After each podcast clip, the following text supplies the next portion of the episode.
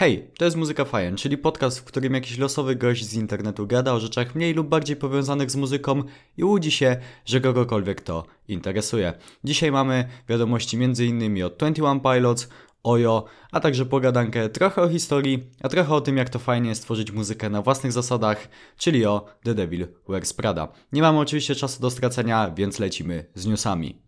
Zaczynamy od informacji, która umknęła mi w ostatnim tygodniu, dlatego wspomnę o niej teraz. Ojo, czyli wspólny projekt polskich raperów Okiego, Jankigiego i O Co Chodzi, wydał trzeci singiel, nazywa się Przypadkiem i jak pierwszy raz usłyszałem refren, to prawie spadłem z krzesła. Buja to niesamowicie i w sumie trudno się dziwić, bo jak się okazało, za muzykę odpowiada Michał Anioł. I szczerze mówiąc, to jestem naprawdę bardzo zajarany jak na razie tym projektem.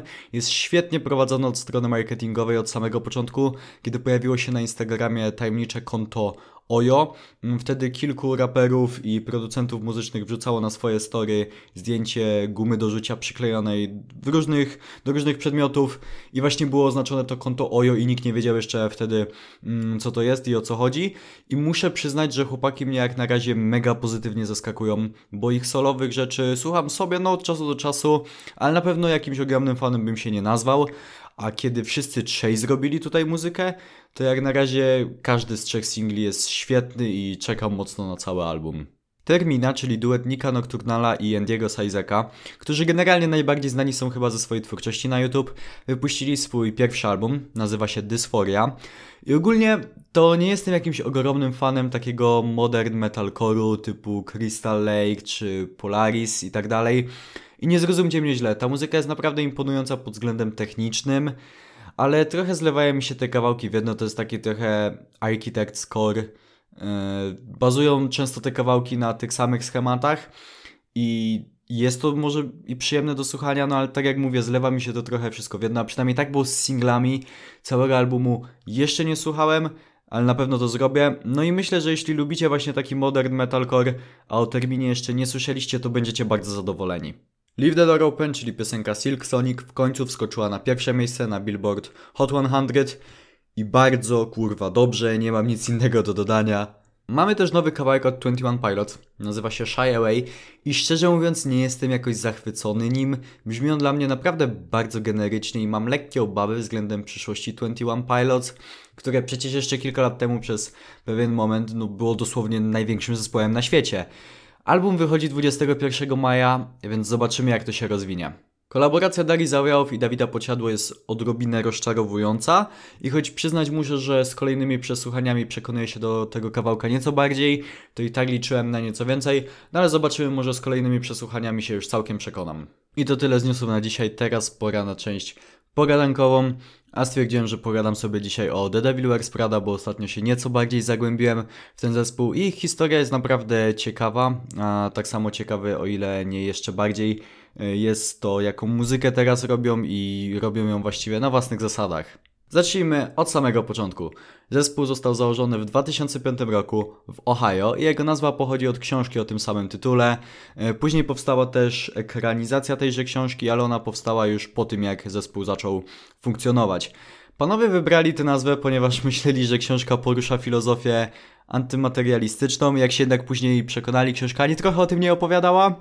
Zostawili jednak tę nazwę i teraz tłumaczą to już właśnie w ten sposób, że dla Boga nie ma znaczenia, co kto nosi czy posiada. Mm, no bo jeśli jeszcze e, się nie domyśliliście, to The Devil Wears Prada u swojego trzonu jest zespołem e, chrześcijańskim, był w tym nurcie mm, Christian Metalcore'u. Teraz trochę się sytuacja e, zmieniła. Mike Kranika, czyli wokalista, jakoś rok temu w wywiadzie nawet mówił, że czasami ma wrażenie, że w sumie to już e, jest e, jedynym wierzącym chyba w zespole, że reszta chłopaków już troszkę się wypaliła, jeśli chodzi o wiarę. No ale tak generalnie u trzonu The Devil Wears Prada jest zespołem chrześcijańskim i przez kilka pierwszych przynajmniej a raczej nie przynajmniej tylko przez kilka mm, pierwszych albumów jest to najbardziej widoczne, jeśli chodzi o elementy e, tekstowe. Oryginalny line-up zespołu to Mike Hranika, Jeremy DePoister, Andy Trick, Daniel Williams, Chris Robey i James Bainey. Do dnia dzisiejszego zostały tylko dwie osoby z tego składu, czyli Mike Hranika i Jeremy De Poister. Swój pierwszy album wydali 22 sierpnia 2006 roku i nazywa się Dear Love A Beautiful Discord, a rok później wydali drugi album Plagues. I te dwa albumy są wręcz nienawidzone przez członków zespołu, zwłaszcza Mike Janika, y, czyli wokalista, otwarcie krytykuje te albumy często w wywiadach. Y, Teraz już w sumie nawet y, mniej, bo w sumie wszyscy już wiedzą, że on ich nie lubi, ale generalnie na przestrzeni lat kilkukrotnie uważał, a raczej podkreślał to, że uważa e, te albumy za głupie, e, monotonne, generyczne i tak dalej, i tak dalej. Mm, Kiedyś nawet razem z Jeremim e, Mike wziął udział w Wikipedia Fact or Fiction, czyli segmencie na kanale YouTube'owym Loudwire, gdzie artyści siadają i weryfikują informacje na swój temat na ich Wikipedii. E, No i tam właśnie padło takie stwierdzenie, e, czy jest to prawda, że Mike uważa te pierwsze albumy The Devil Wears Prada e, właśnie za nudne, monotonne i generyczne. Powiedział, że jest to jak najbardziej nieprawda, ponieważ uważa, że są dużo gorsze, więc daje wam to mm, pewien obraz tego, jak bardzo Mike nie lubi początkowych prac The Devil Wears Prada. I wiecie, ja to generalnie rozumiem. Jako artysta dążysz do tego, żeby każde kolejne twoje e, dzieło było lepsze od poprzedniego, więc chcąc, nie chcąc, w momencie, w którym jesteś już e, ponad e, 15 lat e, w zespole, no to najpewniej patrzysz na te swoje pierwsze dokonania mm, z lekkim zażenowaniem. I ja to generalnie kupuję. Ale nie ukrywam, że zwłaszcza dla fanów mogło być to trochę męczące i irytujące e, tak słuchać cały czas, jak bardzo te albumy są do dupy, podczas gdy są y, dla tych fanów te albumy, czy to częścią ich e, młodości, czy to może były furtką do poznania całego zespołu, albo w ogóle do poznania całego gatunku, były ich furtką i na pewno jakiś ładunek emocjonalny się z tymi albumami e, wiąże. Plus e, oni być może patrzą nieco bardziej obiektywnie jednak na to, no bo oni tego nie zrobili. E, tak samo jak nie zrobili późniejszych albumów, więc dokładnie e, z takiej samej perspektywy e, je mogą oceniać. Ja od siebie powiem, że owszem, te dwa pierwsze albumy to jest naprawdę bardzo taki MySpace Metalcore z 2007 roku. Naprawdę już bardziej się chyba nie da czuć 2007 roku w muzyce metalkorowej, jak tam właśnie na Plagues czy Dear Love Beautiful Discord.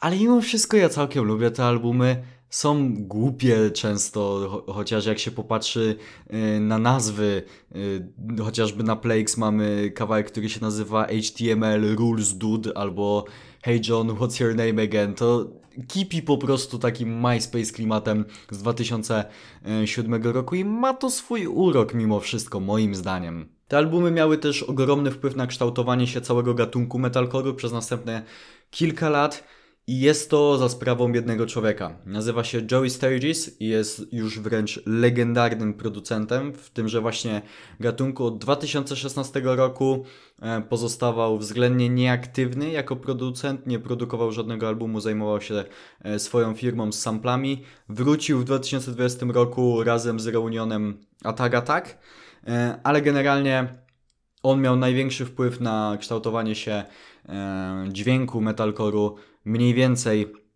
około właśnie 2010 roku, bo te pierwsze dwa albumy The Devil Wears Prada to to był początek jego kariery. E, największy jego taki pik jest właśnie w okolicach 2010 roku. I historia tego, jak Joey i The Devil Wears Prada rozpoczęli współpracę jest w sumie dosyć ciekawa, e, bo tak jak właśnie powiedziałem, Joey był na początku swojej kariery, tak samo zresztą jak The Devil Wears Prada, e, ale zespół był już nieco bardziej znany na mm, takiej arenie lokalnej e, i Joey bardzo widział w tym mocno swoją szansę na zaistnienie w świecie e, muzycznym, więc chciał za wszelką cenę pokazać zespołowi, że jest odpowiednim człowiekiem do zrobienia z nimi ich pierwszych płyt i wysyłał Mike'owi Chianikowi przez dosłownie kilka miesięcy jakieś maile, y, gdzie się reklamował y, niejako i oferował swoje usługi i mówi teraz z perspektywy czasu, że prawdopodobnie już y, zespół był tak zmęczony tym i tak już był poirytowany tymi wszystkimi mailami, że już chyba z litości zgodzili się z nim współpracować, tylko żeby już im nie zawracał więcej gitary. No i w sumie tak powstał, powstały pierwsze albumy The Devil Wears Prada i tak się zaczął kształtować ten nowy dźwięk metalcore'u. Trzeci album wydali w 2009 roku, nazywa się With Roots Above and Branches Below i o tym albumie zespół nie wypowiada się już aż tak negatywnie. Mało tego, kilka miesięcy temu zrobili em, koncert wirtualny, na którym grali właśnie tenże album z okazji jego mm, urodzin w całości. No jest to coś, co no, na pewno nie miałoby miejsca z pierwszymi dwoma albumami, więc to dobrze e, obrazuje, że tutaj już nieco bardziej są zadowoleni z perspektywy czasu e, z tejże właśnie, e, z tejże właśnie pracy i trudno się temu dziwić, jest to prawdopodobnie najbardziej ikoniczny album The Devil Wears Prada w całej ich karierze. Ale moim zdaniem jeszcze ciekawsza rzecz wydarzyła się w 2010 roku, kiedy wydali Zombie EP, czyli moim zdaniem chyba jak dotąd jeden z najlepszych w ogóle projektów The Devil Wears Prada w całej ich karierze. E, Jest to, o ile dobrze pamiętam, ostatni projekt z Joe'em Sturgisem jako producentem. Zespołowi udała się niezwykle trudna sztuka, czyli właśnie uchwycenie e, takiej atmosfery grozy i apokalipsy zombie i to naprawdę słychać na przestrzeni e, całego albumu i bardzo chciałbym tu przede wszystkim pochwalić Mike'a Hranikę, który e, tutaj już osiągał niemalże swój pik jako wokalista i uważam, że Mike jest naprawdę bardzo unikatowym wokalistą. E, Wprowadził też taki bardzo unikatowy właśnie styl e, screamu, wręcz maniakalny, jak ktoś niemalże obłąkany, ale wprowadza to tak niesamowity klimat i no jest to już niemalże wizytówka zespołu e, na tym etapie. Drugą rzeczą, którą Mike Hanika mógł irytować swoich fanów, jest podkreślanie przy każdym kolejnym albumie, że lirycznie będzie on cięższy i mroczniejszy od poprzedniego. Tak jakby właśnie tak usilnie próbował się odciąć od tej swojej e, młodzieńczej twórczości, która wiadomo była trochę głupia, e, była taka trochę szczeniacka, e, ale to jest jednak element jego i każdy wie, że każdy dorasta. Jakby nie musisz aż tak próbować od tego uciec, przynajmniej moim zdaniem, bo ja jako słuchacz doskonale rozumiem to, że w momencie, w którym miałeś 17 lat, to będziesz pisał e, mniej poważne i mniej dojrzałe rzeczy niż 10 lat później.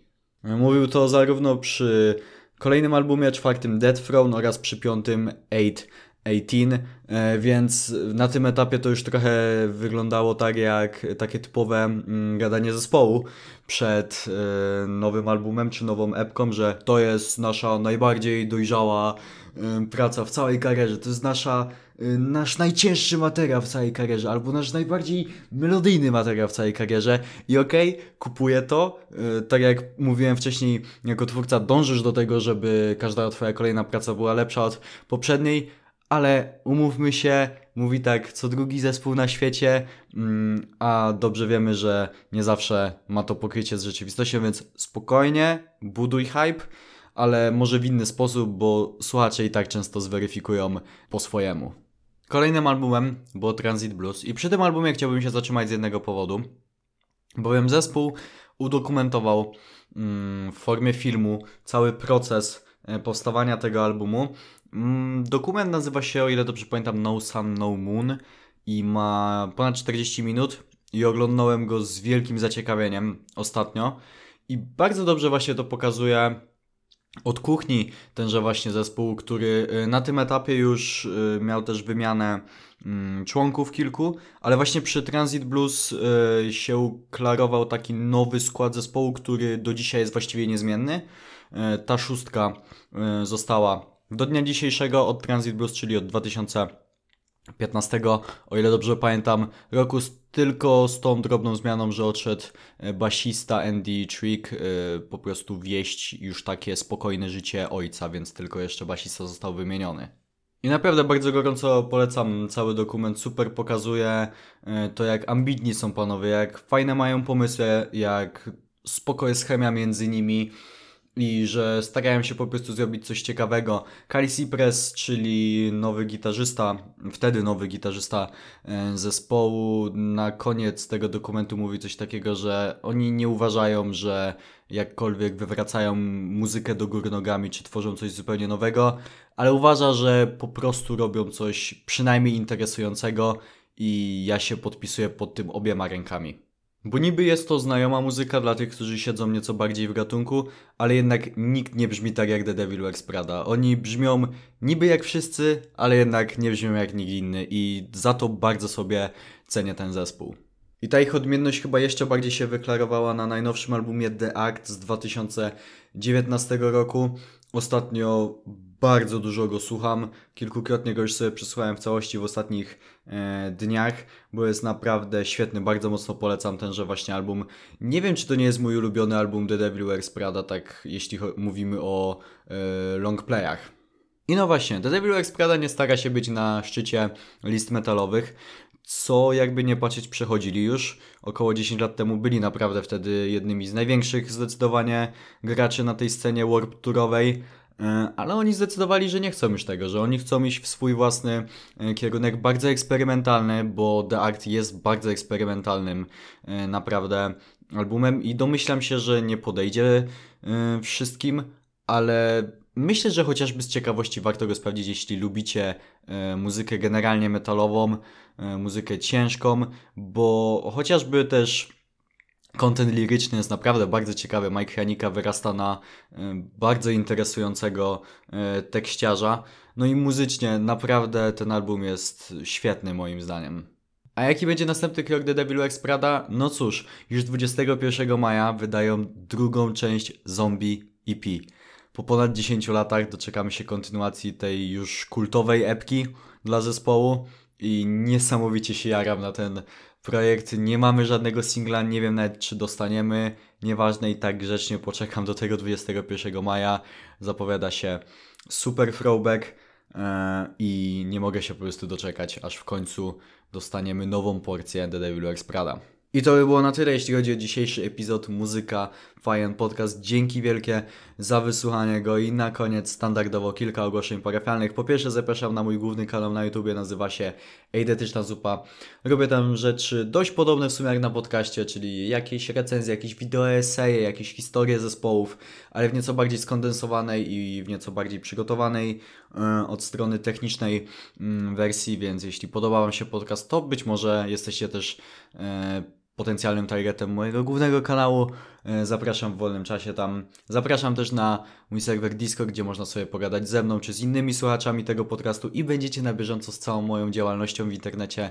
Zapraszam też na Twitcha, również Eidetyczna Zupa, e, pisane razem z małych liter tym razem, e, bo sobie właśnie na Twitchu ostatnimi czasy streamuję, można sobie pogadać o muzyce, o grach, o czymkolwiek. E, bardzo będzie mi miło, jak tam mm, wpadniecie. No i to tyle, nie przedłużam więcej. Życzę Wam miłego dnia, czy tam wieczoru, mm, w zależności od tego, kiedy słuchacie. Dzięki raz jeszcze wielkie za wysłuchanie i do usłyszenia w następnym epizodzie. Hej!